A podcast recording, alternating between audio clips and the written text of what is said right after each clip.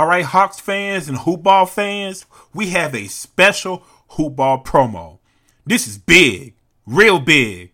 Like Mannie Fresh, house real big, car real big. Daddy, anyway, before I start singing and dancing in the booth to a New Orleans classic, this is a huge week for everyone at Hoopball because all of our 2020 2021 NBA season products are finally for sale. These hoopball products are the best in the business, so listen up. Here's what's out the draft guide. This is our flagship, our shining beacon like Superman. The most comprehensive draft guide in fantasy sports. Our guys went 400 players deep again this year. A future access pass to the Bruski 150 is also out. If you don't know what the Bruski 150 is, you need to know now. It's the fantasy draft list that has beaten every other list for the last decade. Decade. In new for this year, Hoopball is unveiling our new monthly membership plans. I'll try to keep this part short as much as I can. We have the Fantasy Pass, which includes the draft guide, the Bruski 150, and also the new DFS Pass in all of our in season premium tools. The DFS Pass is also available on its own, if that's your thing. We have the new Wager Pass for our sports bettors out there who want picks and analysis. And we have the Hoopball 360. The sucker has all of the stuff above, plus even earlier access to the Bruski 150. So head to hoop-ball.com or follow at Hoopball Fantasy on Twitter now. Right now. Like, go on Twitter right after you hear this to learn more and get yours today.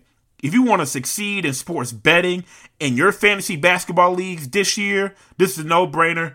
Again, go to Twitter right now at Hoopball Fantasy or go to hoop-ball.com and get right today.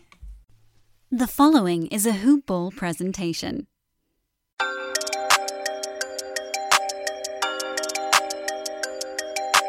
Plays it into Trae. Two seconds, one. Trae's floater. Good!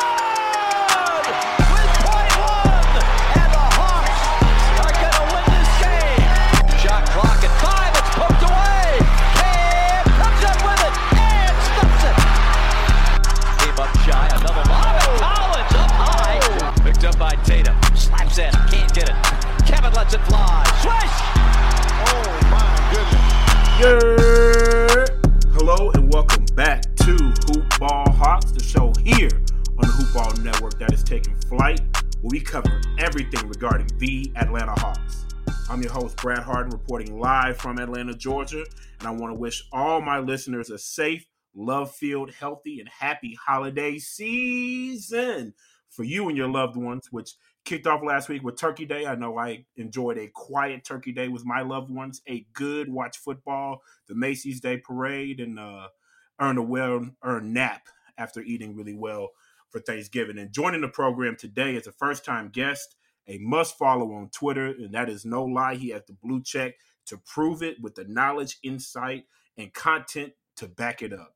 You need help with your fantasy basketball team outside of our colleagues here at Hoop Ball. He is the next best thing lead fantasy basketball analyst for Basketball Monster, host of Locked On NBA podcast, Locked On Fantasy podcast, and for you Australian football fans, Locked On AFL. It is an absolute pleasure to welcome Mr. Josh Lloyd. Josh, Good, how are you doing today? It's good to have you on. It's good to have you on. So we'll uh, start off the conversation um, where we left off last week. Uh, Hawks fans, free agency has gone and passed for now, and it looks like the Hawks will not be making any more decisions at this time and moves with the signing in additions of Solomon Hill and officially getting Bogey, which we talked about in the last program. I know a lot of Hawks players and fans have plenty to be thankful this offseason as the front office was extremely aggressive in putting together a team that could potentially compete in the playoffs, which the Hawks have not been in since 2017. And they're looking to end their three year skid this season. And since the last episode, as I alluded to, Bogdan Bogdanovich signing has been official. Dunn as well is now on the team as he will be signed to the mid-level exception of $4.7 million with the player option of $5 million next year. And the Hawks have signed another forward to the roster in veteran Solomon Hill, who was on the Miami Heat team last year. He's expected to sign a veteran minimum contract of 1.6 million, which will add more depth at the three. Another veteran presence, which is very, very near and dear for this Atlanta Hawks roster, as they alluded to going into the offseason, that they need the presence of vets to help this young core. And he has meaningful experience, especially coming off a finals run with the Heat organization. And he was taken out of the rotation later as the season got on, but I and I don't expect a lot of minutes from him here in Atlanta, but it makes things interesting and competitive nonetheless in training camp and practice. We already spoke of the bogey impact last episode, and now that he is here, to add him to the Hawks roster to get another score, playmaker, at the two guard position who could play on the ball, off the ball, take some of the playmaking responsibilities off of Trae Young's shoulders at times, and have Trae Young play off the ball as well and create some opportunities for him, especially some clean looks at the three point line. I love the shooting, scoring, defensive prowess, and the veteran pieces that the Hawks have added to this roster. And I cannot praise Travis Schlenk enough for their aggressiveness this offseason to make this team more competitive on paper and built this team for a playoff run. So, Josh, what is your take on the Hawks' move? I think, Brad, uh, undoubtedly they improved. Like you just look at the quality of the players that, that come in. Yeah, Gallinari, Bogdanovich, really good, really good players. You know, strong starter level players. So that, that's a good move. You know, Rajon Rondo, I'm, I'm not that excited about that one. Uh, Kris Dunn, you're really strong defender. Um, you know, Tony Snell, you can you can leave that one. I'm not that interested in, in getting him across, but I'm also a little bit confused with what the Hawks did in, in the offseason here because – yeah, these moves are all they're going to make them better. Like I've got no doubt about that. They're going to be better, and they're probably, definitely, probably going to be a playoff team this season. There's no worries with that. But when you are in a, a rebuild and you've really just begun the rebuild, like two years ago, like that's where you got Trae Young. That's your your centerpiece, and then you're adding a few other pieces last year. You are sacrificing assets to trade up to get guys like DeAndre Hunter. Um, and then you're just trying to fast forward things, and yeah, it will improve the team but does it ever take them to a top four seed, a top two seed, an NBA Finals team? I, I don't think so. Whereas you're going to make yourself, think there's a risk that you put yourself into Pistons, Hornets territory, not for this season, but what they've done in the past, and just be in that six to eight seed for three or four years and don't because now you take yourself out of the chance of getting that asset of getting another top pick because you're going to be out of the lottery most likely and also with the risk of either devaluing your young players like Hunter like John Collins um, you're reducing their value, whether that's to your own team or, or in a trade, and maybe there's a chance of some locker room disharmony. I think it's a risk the way that they've done this um, in terms of setting up. Yes, maybe just pushing a little bit too early. Maybe it's one year or two years too early. They will be better, but does it get them the ultimate goal of you know, getting to the Eastern Conference Finals or getting to the NBA Finals? Yeah, and we definitely hit fast forward very quickly. I say this off season, and one of the um, it's a high risk, high reward type situation. One of the things that really I think will hurt us for the future is the and it's not like we need any more draft picks, but as far as free agency next year, the money that we spent this offseason, especially tied in with Gallinari for the next few years, really is going to hurt the Hawks' ability to try to land someone in free agency next year, which I famously talked about on this podcast. Is just hey, we have the cap space. Let's see if we can lure someone big in a more talented, deeper free agent class next year. And we took ourselves out of that conversation with the contracts of Gallinari Bogdanovich, which it sucks in hindsight because I know we've talked about the pie in the sky Giannis to Atlanta and uh, in the long list of other free agents that are going to be available next year. But I, but there's pressure. There's pressure in the front office to try to win now. And when you have Trae Young and you want to capitalize on his talent and his ascend early and keep him happy and keep him here long term, which undoubtedly the Hawks will do. They're going to have to make some moves that are very calculated and very risky, as you as you alluded to, Josh. So, eh, a couple head scratchers. I know Rondo, I was a little hesitant on, but then I thought about potentially the experience that he has and some of the savvy that he has of getting players initiated into the offense and something that maybe he could pass along to Trae Young. I know that another guest in our program here talks about a lot of empty stats when it comes to his assist as far as Trae Young is concerned. And just he's just passing out of double teams. He's just trying to just get the ball off, and maybe people accuse him of padding stats. With Rondo in, he can come in and kind of teach him the offense as far as hey, get get Hunter involved, get Reddish involved. They're in rhythm, get the ball in the right spots for them. And with Bogey there to kind of draw the other defender that would naturally drift to double teaming Trae Young, will have to focus on Bogey. Maybe it opens up the floor a little bit more, especially adding Gallinari. So a lot of questions, a lot of things to figure out, especially lineups, rotations, minutes. And that leads to my next question for you, Josh as far as fantasy purposes, with the addition of depth and talent that the Hawks have, but their questions about rotations and minutes, does that hurt a lot of people's fantasy values for this Hawks team, or does it elevate it? What is no, I think it hurts everyone that? pretty much, apart from Trae Young. Um, you know, Gallinari is going to be worse off. Collins is going to be worse off. Huerter is going to be way down. Uh, Bogdanovic might be about the same. He he might be someone who gets a marginal increase from where he was in Sacramento last season. Um, yeah, Hunter and Reddish are going to be down. Clint Capela is going to be down. Uh, it doesn't really help anybody. There's just too many unknowns and too many guys. There's probably 10 players, if not 11, or there probably is 11 players who should be you know 20 plus minute a night rotation players, and they're just not going to get that. But it is going to put a squeeze on a lot of guys. So nearly everyone's um, value is going to drop. Yeah, and I, I'm going to take the Hawks fan hat off for this question.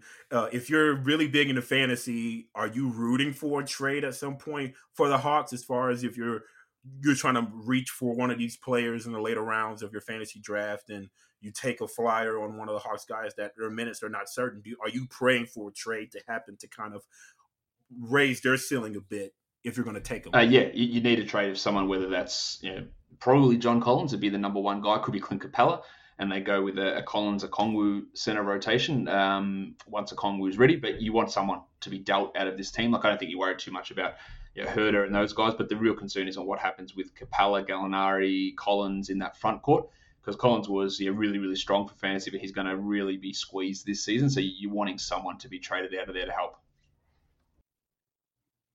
Yeah, I 100% agree. So I know all you fantasy basketball listeners, if you're if you're listening, uh, I know you're going to make some Hawks fans mad, but pray for pray for a trade on on your end. Hopefully, if you're going to take a flyer on one of these players, you'll get the maximum production out of them to help your team. But as far as this basketball team goes in real life, the Hawks are really deep and really talented. So with that, we'll move on to our plug for. If you like losing money, turn this off right now.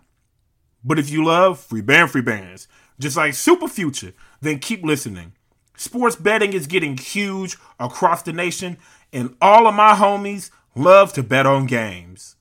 There are a bunch of sites out there for sports betting, but all of my homies love my bookie. Why? Because it's so easy to use. And since y'all my homies too, I'm going to plug you. All my homies listening right now can sign up for my bookie with the promo code HoopBall to unlock a 100% deposit match bonus. 100%, just like an A plus in school. Hopefully you got them, but if not, this your chance to get 100%. You like playing blackjack? There are some very fun and free blackjack tournaments, and that's just the tip of the iceberg. There is so much that you can do on my bookie, and the best thing is is that no cash is required to enter, and you can win up to $100 in daily challenges and up to $1,000 in weekly tournaments. So you want a chance at free cash money? Then again, my homies, sign up with the promo code HoopBall to unlock a 100% deposit match bonus and try to score some, in the words of Future, like I said earlier, free band, free band. All right, and we are back. Now we recently, as far as Saturday goes, the NBA released some COVID protocols for the upcoming season. And even though, as I said, the NBA season is right around the corner, few weeks away, does not mean COVID has gone away, which has been evidently seen in NFL games like the Saints Broncos game this past weekend, where they didn't have an eligible quarterback on the roster to play, and they had to use a practice squad wide receiver who played quarterback in the past to fill in in that spot. And but the NBA has had the luxury to sit back and watch and react to the NFL and their outbreaks and how they handle situations. since the NBA will be returning into home markets once again this season. The NBA released guidelines over the weekend, including, according to Yahoo Sports, the use of masks as soon as players leave and staff leave their cars. And staff must wear masks throughout the practice, even if the coach wants to yell at a player. I know Hawks practices are going to be really competitive and maybe heated. Lloyd Pierce has to keep the mask on the entire time if he wants to yell at his players. Uh, teams are also designating up to 45 people, which includes players, coaches, training staff, who are basically isolated from other personnel on the team. And that goes for 45 people for traveling as well. So they have to put those together.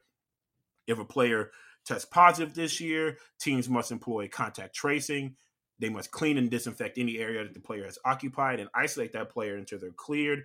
They must be cleared by passing at least 10 days since the onset of symptoms when they can return to action and then work alone with a mask for two days. So 12 days before they can return to play, or if a player has two consecutive negative tests in more than 24 hours apart from getting tested. So those are some of the protocols in place.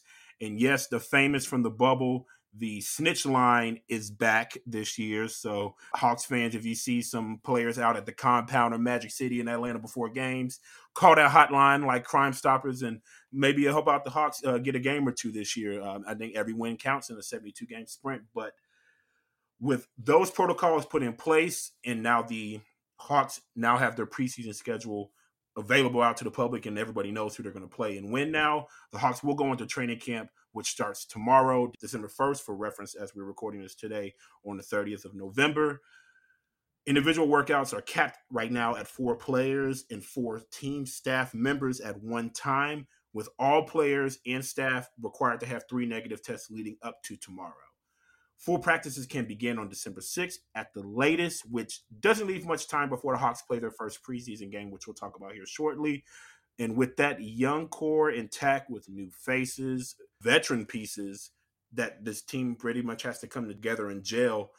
the Hawks no doubtedly will be more competitive this year. Uh, we've already talked about this in a pro program, but they're going to have to jail quickly as preseason games are just right around the corner. And, and through those preseason games, they're going to have to figure out continuity, lineups, and minutes rotations. It's going to be very crucial this time period leading up to tip off. And we'll probably have some learning curves past tip off this year.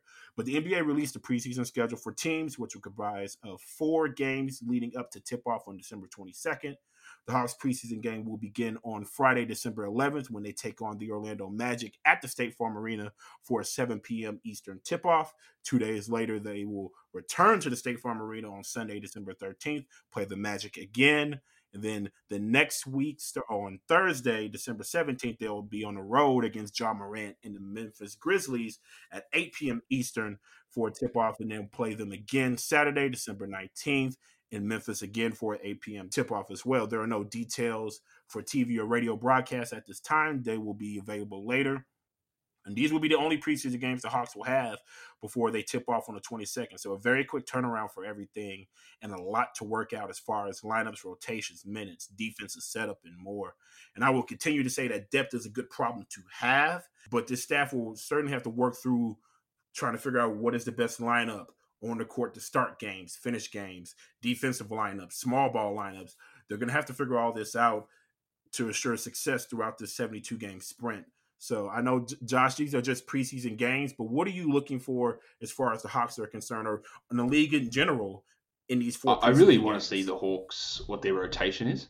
I just I just don't know how they're going to run things now. It might be a little bit up in the air because you know we hear today that that uh, Kris Dunn and uh, Onyeka Okongwu are still dealing with some injuries and maybe they're not ready to go in the preseason. And in the preseason rotation won't necessarily be the regular season rotation, but you know who starts? Is, is it Reddish? Is it Hunter that starts? Uh, do they put Huerter and Bogdanovic at the two and the three? I, I, want to see how that works out, how those rotations work. If Gallinari is playing at all next to Collins, I want to see that from this team. And basically, I just I just want to know how Lloyd Pierce is going to try and you know, run all these pieces into a coherent uh, rotation. You don't get a full picture of course, in the preseason. But that's yeah, the team I'm probably the most interested to watch in the preseason, just because of the level of unknowns there are and the amount of new players and how they've all got to fit. So I just want to see how he tries to squeeze those guys in together. Yeah, and I know that you and Brad Rowland talked on your podcast about the potential pressure on Coach Lloyd Pierce, which is basically his last contract year, and the team has an option for him next year. So it may be a little more pressure as they are trying to win now playoffs to kind of work this out sooner rather than later to put themselves in the best position to win more games early and often so that they are in the playoffs when it comes to the end of the 72 game sprint. And I do have a follow up question, um, and we, we already kind of alluded to it fantasy evaluation as far as across the league will it be harder especially with the covid you know elephant in the room? Will it just be harder just across the board just to evaluate players going into the season throughout the season because of yeah it's absolutely going to be harder because obviously we don't have as much time to sort of sit and think on all the moves that have happened. Um, we don't have as long of a training camp and a preseason to hear the little bits of information that come out about teams and, how they're viewing rotations, and then you're going to have the problem with you know guys missing time due to COVID diagnoses, um, and how that impacts a team and how that impacts a rotation and a compressed schedule, leading to perhaps more rests or perhaps reduced minutes for players. It is going to be one of the hardest seasons uh, for fantasy because of all those factors. Yeah, and I know for last year, fantasy for fantasy basketball purposes, my teams were all on the up and up, and obviously the stoppage of play because of the coronavirus pandemic stopped our seasons. And I know it really disappointed me as I really wanted that money in that pool, but uh, there's bigger fish to fry as far as you know health and safety as players and trying to get these games in. We're seeing the struggle in the NFL. We're seeing you know the struggles that MLB have, and it's across the world. It's across the world uh, from so- from soccer in Europe uh, having big players out for you know, cup competition, Champions League games. It's, it's just going to just be something that we're just going to have to deal with for the next year or so. And hopefully sooner rather than later, it'll dissipate. But it's just something to definitely keep an eye on when we, since we know the protocols for COVID and what will come if players test positive and everything. It could be a huge impact on this season. And we'll see if they find some wiggle room to add some games in the end in between the All Star break. We'll see what the NBA does to handle this. Uh, so we're going to continue the conversation as far as expectations for this year for the Hawks. But first, another plug for support Manscaped. from Hoopball Hawks comes from Manscaped, who is the best in men's below the belt grooming. Manscaped offers precision engineered tools for your family jewels. As we are in the holiday season, with all the shopping chestnuts roasting on open fires, as Jingle Bells plays on almost every radio station. Don't forget your jingle balls. Untrimmed pubes are a thing of the past. It's time to gear up and get yourself the gift of shaving this holiday season. I am talking about the Manscaped Perfect Package 3.0. We all know of a guy who had a tragic grooming story to try to impress his lady or you personally, where you clip the wrong thing and you start the Will Smith, see what had happened was, well, see, what should have happened was you copping Manscaped for your grooming needs. This revolutionary company has redesigned the electric trimmer. Their Lawnmower 3.0 has a proprietary advanced skin safe technology, so this trimmer cuts on your nuts. And it's also waterproof, so you can use it in the shower. The Lawnmower 3.0 comes inside their brand new Perfect Package 3.0, which makes for the perfect gift this holiday season. It's literally everything you need to keep trim, cut free, and smelling nice down there. And don't use the same trimmer on your face as your jingle balls. That's a technical foul. The Manscaped Perfect Package 3.0 also includes the crop preserver an anti chafing ball deodorant, and moisturizer. You already put deodorant on your armpits. Why not putting deodorant on the smelliest part of your body? Yeah, your jingle balls do stink. I don't care if you just showered. Speaking of sweaty, stinky jingle balls, I am thankful for their crop reviver. This product, along with the crop preserver, keeps your balls from sweating, smelling, and sticking. And these products smell good, my friends good. Their manly scent is attractive and will help you set the mood, if you know what I mean. The perfect package will also come with a pair of Manscaped boxers that'll keep your junk feeling fresh all day long, baby. It's time to upgrade those used pair of boxers to Manscaped's high performance anti chafing boxers. So, Tis the season to manscape. So get yourself, your dad, your brother, your friends, don't matter. The best gift of all the Manscaped Perfect Package 3.0. Get 20% off and free shipping with the code HoopBall20 at manscaped.com. Your jingle balls will thank you. Get 20% off and free shipping with the code HoopBall20 at manscaped.com. That's 20% off with free shipping at manscaped.com when you use the code HoopBall20. Clean up your jingle balls, and I guarantee you will make the nice list this year for Christmas. All right, and we are back. And as I said before the break, great expectations. And I'm not talking about the Charles Dickens book uh, for this Hawks team. It's here. The pressure is to win now. And as the roster currently stands for the 72 game season, my early predictions for the Hawks as far as wins and losses go, I think that the Hawks can win anywhere from 37 to 40 games this upcoming season. And those records and winning percentages go as followed, just for reference. So if the Hawks were to win 37 games, the record would be 37 and 35 with a 513 winning percentage. 38 wins, 38 and 34 for a 527 winning percentage. 39 and 33 for 541 winning percentage and 40 and 32 for a 555 winning percentage. And if the Hawks were to hit any of these marks, all of these records would be better than you know the records for the Hawks for the last three seasons, which is no no secret. They haven't been over 500 for a while, and if the Hawks were to win at least 38 games, it would be a better winning percentage than the last time the Hawks made the playoffs, the 2016-2017 season when the Hawks were 43 and 39 for a 524 winning percentage and they were the fifth seed and lost in the first round in six games to the Washington Wizards that year. So, how do these projected winning percentages, as far as for 37 to 40 wins for the Hawks, how would they have fared in the playoffs that they missed in the last three seasons? Well, for 2017 2018, any of those winning percentages that I mentioned and projected for the Hawks would have put them anywhere from the sixth to the eighth seed. For the 2018 19 season, that would have put them between five and six.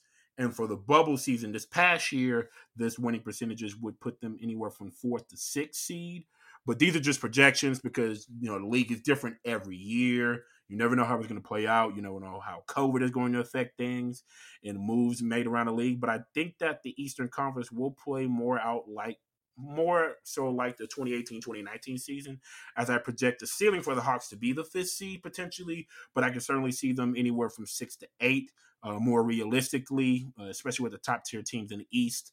Those are kind of set in stone at this point. The wild card is the Indiana Pacers, in my opinion, as far as where the Hawks will line up uh, this year. But we got to play the games. We got to see how things play out as far as lineups, health, etc. So Josh, what is your projection as far as wins for the Hawks this year? What do you see them at and potential seeding in the playoffs? Well, I haven't gone through and you know, done projected wins for every team, but you know, off the top of the head, it's probably yeah, 37 38 seems about right. And yeah, just just a little bit over 500. If they were you know, 35 wins, I wouldn't be surprised as well. There, it's still a tough go of things, and you've got to play know 28 games out of the 72, or sorry, 30 games out of the 72 against against the Western Conference as well. So a bunch of good teams over there as well, which is going to make it hard. Um, I can't see them getting higher than the sixth seed. Yeah, you're talking. You've got um, the Bucks, the Raptors, the Celtics, uh, the Sixers, the Pacers, the Heat. Yeah, they're all yeah, really, really strong looking teams. You've got the Nets that are going to come into there as well. Um, I think sixth seed probably is your best case scenario. I would say here for, for the Hawks, but even then, I wouldn't. Yeah, I don't know who they're better than necessarily out of that group that, that I mentioned. If we look at the standings last year, it was, it was Bucks at one, Raptors at two, Celtics three, Pacers four, Heat five, Sixers six, uh, Nets seven. Right, so I, I could easily see those seven teams all still be being being better than the Hawks, yeah, pretty pretty comfortably. Um, so maybe they can. I think they're going to be better than the Magic, the Wizards, Hornets, yeah, Bulls, Knicks, Pistons, Cavs. Like no worries about that. So the eight seed should be a minimum, but getting that higher than than those other seven teams is not going to be the easiest thing. I think they can do it, but six would be the absolute most to me. And referring back to our conversation, it does bring up that let's say that they do end up at eight and they can't add any more necessarily pieces the next few years because of their cap restrictions and the moves they made this year. I don't want to speak too soon, but if they were to be at the eight and could only be at the eight, seven, six, you know, for the for years to come, will it be like Orlando Magic situation? Will this all be for nothing, or do you think that this will, could potentially lead to something for the Hawks? No, that, that's the risk that you just become that eight seed perpetually. Like Trae Young's got star upside. Obviously, his defense is a real problem, but I, I think Okongwu can be a really good center. I don't see star upside in Hunter at all. Cam Reddish, not really. Huerter, not really. Bogdanovich is solid. Gallinari is 32. I, I, who's the next star that comes, and how do you get that next guy to come in? I don't think Okongwu you want to be your second best player. He's probably a, on a good team. He's a fourth best player, which is still really good and really valuable. But how are you getting that next guy to play next to Trex? I don't, I don't think they're on that team at this point. And Hunter and Reddish aren't it to me. And you're getting that player is best easiest to do in the you know, first five picks of a draft of a draft and the way they've set their team up, they're not getting that pick unless they're doing some trades for it. But even then, like how, how are you how are you doing that? And that that's their worry. And I'm not including Collins in this mix because I just don't think that they're going to be valuing him long term, and he's probably going to be on the way out. Would be my guess. So I just don't know how they get that next player. Yeah, it's it's going to be very tough, and I know that some people on Twitter think that it's time for the evaluation period as far as hey, this is where they need to be judged, but I think they're still kind of quoting, you know, Philadelphia, trust the process. We are at the tail of the process, but I, I do think that there are a couple moves that needs to be made to really set ourselves up long term as far as acquiring another talent to really set us apart. And it may be moving Collins, and I put Huerter on the, you know, chopping block, you know, many times on this program to figure out exactly how do we le- continue to level up and continue to ascend up in the Eastern Conference. So, so back to talking about the 2016-2017 Hawks team that made the playoffs. This team finished second in the Southeast Division behind the Wizards, who they lost to in the playoffs, and they posted a winning record at home and were one game below 500 on the road. Oh, both good metrics. You want to try to get 500 on the road if you're a good team in the NBA. And you want to win more games than you lose at home. That's just fact. The team was defensively really good, but they did not have a definitive closer that year. The de facto closer was Paul Millsap. They were middle of the road offensively, which led them to their early exit to the Wizards team that had John Wall, Brad Beal, uh, who both averaged 23 that year. Otto Porter, Bogdanovich, not Bogey, the other Bogdanovich who's played in the league and a good scorer in his own right. Markieff Morris, uh, Gortat, Kelly Oubre, and this Wizards team pushed the Celtics to seven games in the Eastern Conference semifinals that year. First off, before we get any more into looking at that 2016-17 Hawks team, the Wizards. I mean, if all these players are still in the Wizards, how good would this team be now? Just to say that all these players that were on that 2016-17 roster that are on other teams and contributing, obviously Markieff uh, just won a championship in LA. Bogdanovic is in Utah. He needs to stay healthy, but a proven scorer, Otto Porter, he's just getting paid at this point, but still a serviceable scorer in this league. And Kelly Oubre, who is known as a potential two way player, really good on the defensive end and coming along offensively. Now he's in Golden State, where potentially he may have a role carved out for him with Klay Thompson gone. So, but as far as you know, front offices go, in my opinion, the Wizards are closer to the bottom half of the league now. And Kelly Oubre recently commented on how bad management is in Phoenix, referring to their owner. But the Wizards were not exempt in that criticism as well. And I know moves had to be made on that, that roster in Washington. But that roster compared to what this roster is now, which there's some upside now, but it's still no direction, as Josh alluded to. Uh, I mean, can, do you fault the Wizards at this point uh, for being where they are? I mean, they give John Wall that contract, and you know, you got to be available to play, and it's impossible to move now, so they're kind of stuck there. They let Oubre go, and now Oubre is, you know, getting some value in the league, value enough to be, you know, added to a championship organization in Golden State, and as well as Markieff Morris being a championship piece. Uh, do you agree that the Wizards are just a, a dumpster fire uh, of a front office. And coming from obviously the Hawks, who had their bad front offices in years past, but now they're heading in the right direction, is the Wizards basically a dumpster fire as far as the front office goes? Um, look, it's obviously a new front office from things when they gave that uh, wall extension with Tommy Sheppard in there now, but. You know, some of the moves haven't made sense. I would have been more looking to, to move on from Bradley Beal. I haven't really liked their draft choices. They haven't made terrible moves um, this last couple of years, but it's a, it's a hard way back from where you are uh, when you've got those um, when you've got those uh, you know, interesting uh, contracts, those long term contracts. I'm not really sure where, where you go with uh, with those guys on the roster. Yeah, they're definitely stuck between a rock and a hard place. And as as obviously I cover the Hawks, we're not complaining about it because we, as of right now, our roster looks better than them. But we're gonna have to continue to compete with them in the Southeast Division, and hopefully we get more wins than losses against them in the rest of the division and move on into the playoffs this year. Now, back to this 2016 17 playoff roster for the Hawks. It consisted of Paul Millsap, who was their leading scorer at 18.1 points per game, and he was the lone all star on that team. Dennis Schroeder, the new Los Angeles Laker, he was their second leading scorer at 17.9 points per game. They had Dwight Howard, who averaged a double double, replaced Al Horford, who was moved on from the Celtics the previous year. Tim Hardaway Jr. as a rookie, who averaged almost 15 points a game, which is pretty good as a rookie. Uh, Kent Bazemore, DeAndre Bembry, Taurean Prince, Mike Muscala, Mike Dunleavy Jr., Jose Calderon, Thabo Sefolosha, and Ersan Ilyasova.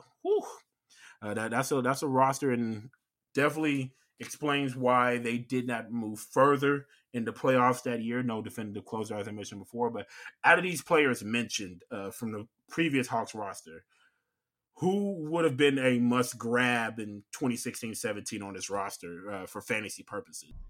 Uh, from memory, it's probably Paul Millsap. Um, I'd say he would have been the best fantasy option on, on this roster back then, but hard, hard to hard to remember exactly. But I, am pretty sure it was Paul Millsap. Yeah, I mean him being the lone All Star and one of his better years in the league. Uh, rightfully so. He must have been he had to be the must grab. And Dennis Schroeder probably has some value as far as points, assists, steals. Uh, I know his percentages weren't as great as they were now, but I mean he was a younger player than Dwight Howard being double doubles if you really value rebounds in the nine cat league. So I mean, but other than that, there's not really a lot of.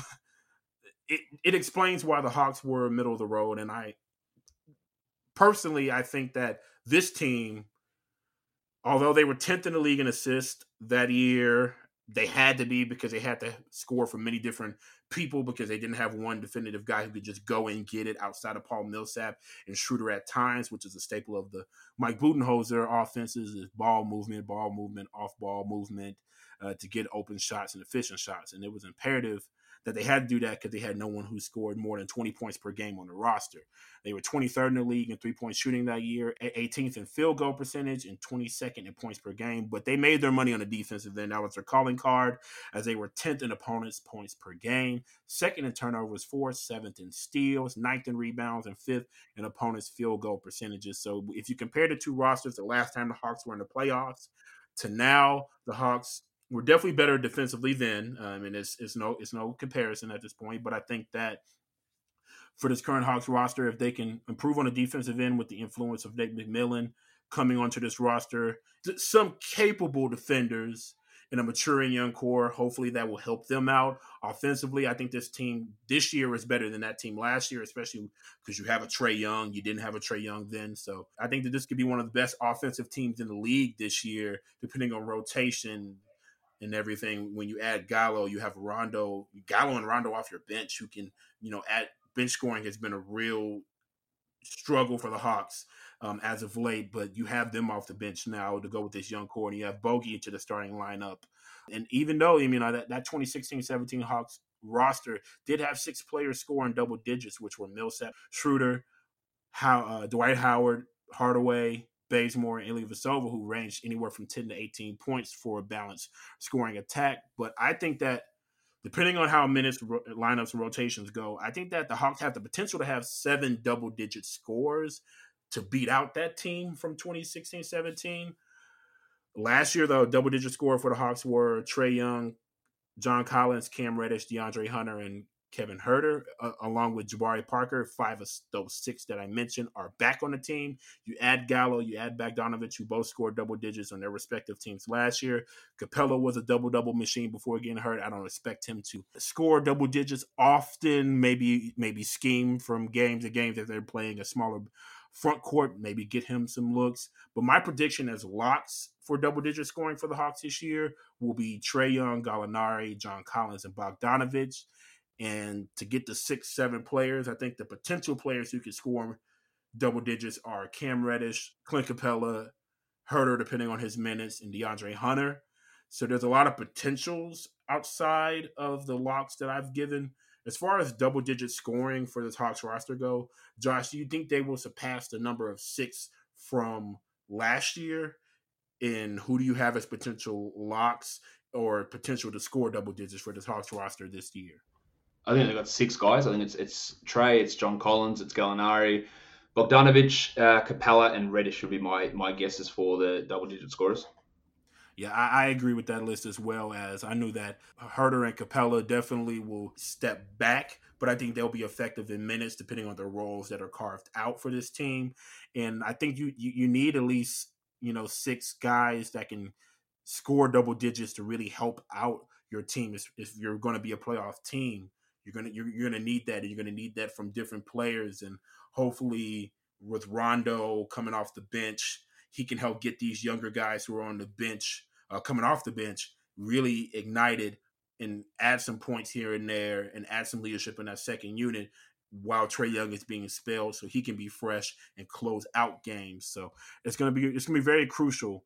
And we talk about offense, but we already know where they need to improve. That's on the defensive end. And last year the Hawks defensive rating was 27th in the league. And I loosely researched just before uh, coming on the show today that the lowest defensive ratings to make the playoffs the last three seasons were the 2017 18 Pacers team, who were 15th, the 2017 2018 Wizards team, who were 15th as well. And the lowest was the 2017 18 Milwaukee Bucks, who were 18th in defensive rating that season and made the playoffs.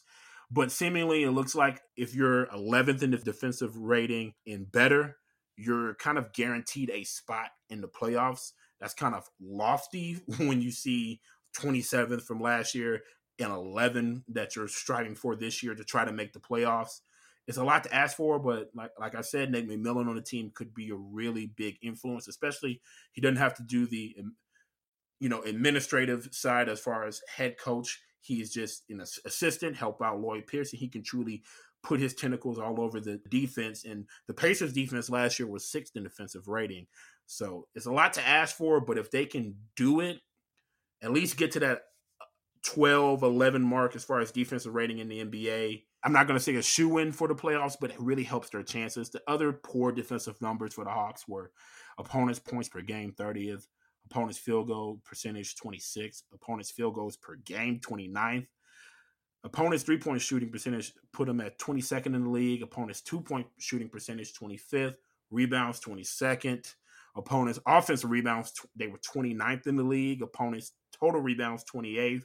Fouls committed last in the NBA, and they were last in free throws made and free throws attempted as far as for opponents. So defensively, is there any hope um, outside of Nate McMillan and hoping maturation and some help from these veterans that they've added, which Gallo's not going to give you anything, and Bogey is fair at best on the defensive end. Is there any hope as far as really getting better on defensive end for the Hawks this year, Josh?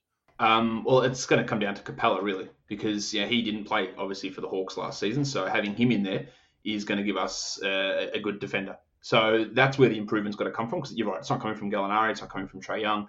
Uh, John Collins is who he is. It's going to be uh, Capela, and it's going to be hopefully Okongwu can be a, an NBA caliber defender straight away. That's that's your two hopes, and I think it's a decent hope to think Capela's going to improve the defense. It's not going to turn things around and make them a good defense, but he's going to make them a better defense. I don't see any way that that won't be the case. Yeah, I really like uh, Okongwu. I think he will make a really good impact as far as him getting in the league, getting experience, learning. And we're not he's not going to come in and be a, a shutdown offender like I think a, Okoro has the potential to be in Cleveland. But I definitely think playing alongside of Capela and learning from Capela, who I know some people think he's really good defensively, some people think he's overrated. But I think regardless, He is going to be a rim protector. He's going to really solidify that paint. You know where he's going to be. And I think he's really going to help kind of get everybody else in the right positions defensively. So, and I know that I'll talk about it on a, on a later pod, but as far as odds, uh, he has a little bit of odds to be, be defensive player of the year. I think it's really lofty, and I think no one is really taking that away from AD at this point, who was snubbed last year, in my opinion. But the fact that he has some odds, I mean, people in Vegas think that he'll have an impact. So I really want to see that impact translate on the court. And offensively, last year, the improvements that the Hawks need to really have are, are the three point shooting, which I think will happen with the additions that we've made. The offensive rating was 26 last year in the NBA. Field goal percentage was 23rd. Turnovers per game, 28th. Opponent steals, 29th. So, and when you look at percentages in offense, I think that they need more ball movement, which hopefully hopefully will come. Hopefully, not as much stagnant offense to get cleaner looks and more efficient shots to up those percentages and just have a better offense in general. Uh, do you see that improving this year with this Hawks roster? Uh, I think the shooting will improve, obviously, with, with Gallinari and Bogdanovic there. And the problem with the offensive rating was when Trae Young went to the bench, like the, the team was horrible. And you're having some guys there that can run the second unit, like a Gallinari. I have way more faith in Gallinari doing it than I do with Rondo doing it. But yeah, you do have more capable players on the bench now, so I think that that has to go up too. So they should see significant defensive improvements. I didn't mention Kris Dunn before as well, another really good defender, uh, and they should see offensive improvements. So there's no way they don't improve. It's more my my issue is more like what it means for three years time. I know the last question I'll have before I let you go is out of all the players we talked about, you know, loosely on this podcast for the Hawks, who is the player that you're you know you're keeping your eye on closely this season as far as the Hawks? I know for me, I've really talked up Cam Reddish. I think he'll make a, a uh, considerable improvement this year. I know Ja Morant's been talking about how good he's looked in the offseason. Everybody looks good in the offseason doing drills and everything, but it, it, holds a little bit of weight if Ja Morant is saying that because we know how hard he works. And when he left the bubble, he immediately went to work for the next year, which, you know, is going to pay dividends for the Memphis Grizzlies, who we see uh, in preseason, but who is the player that you're really looking at closely on this Hawks roster for this upcoming season? Uh, I, I, want to see uh, Onyeka Okongwu. I had him as a top three player in this class. So I think the Hawks got him for a bargain at number six. So I want to see what he can do. Now it's going to be hard to get impact minutes with the players ahead of him, but he's a guy that I really want to see uh, and see how he looks in the NBA. I'm really excited for Okongwu as well, and I can talk about the other draft picks, especially uh, my boy Skylar Mays from you know the Louisiana State University. But I'm going to save that for another day. And Josh, I want to thank you again for coming on to Hoop Ball Hawks today and taking the time to come hang out with me. Josh, tell the listeners how they can connect with you and all your endeavors. And like I said, guys, he's one of the best in the business. So check out all, all that he's got going on. So Josh, you take it away. So you can find me on Twitter at redrock underscore bball. I'm on Instagram at Locked On Fantasy Basketball, and of course I host the Locked On Fantasy Basketball podcast. So check me out over there. All right, you heard him. You guys check him out. Um, like I said, if you need help with fantasy outside of our esteemed colleagues here at Hoop Ball, Josh got your fantasy needs. Check out his podcast. He has great guests all the time and great insight to help your fantasy teams, and as well as just covering the NBA in general. Uh, and guys, if you love what you heard today, give us five stars, give us a good rating, subscribe and share with fellow Hoop fans, Hawks fans, and just basketball enthusiasts across the globe. Follow us at Hoop Ball Hawks on Twitter. That is at Hoop Ball Hawks. Follow myself at Brad Jarrett 67. That is Brad J A R R E T T 67. And as always, yeah.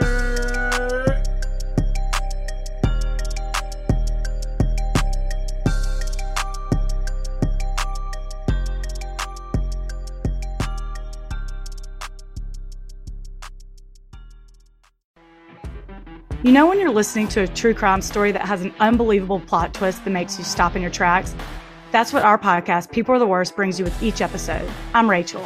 And I'm Rebecca. We're identical twins who love true crime cases that make you say, didn't see that coming, and we hate the people responsible for them. Listen to People Are the Worst now on Apple, Spotify, or wherever you get your podcasts.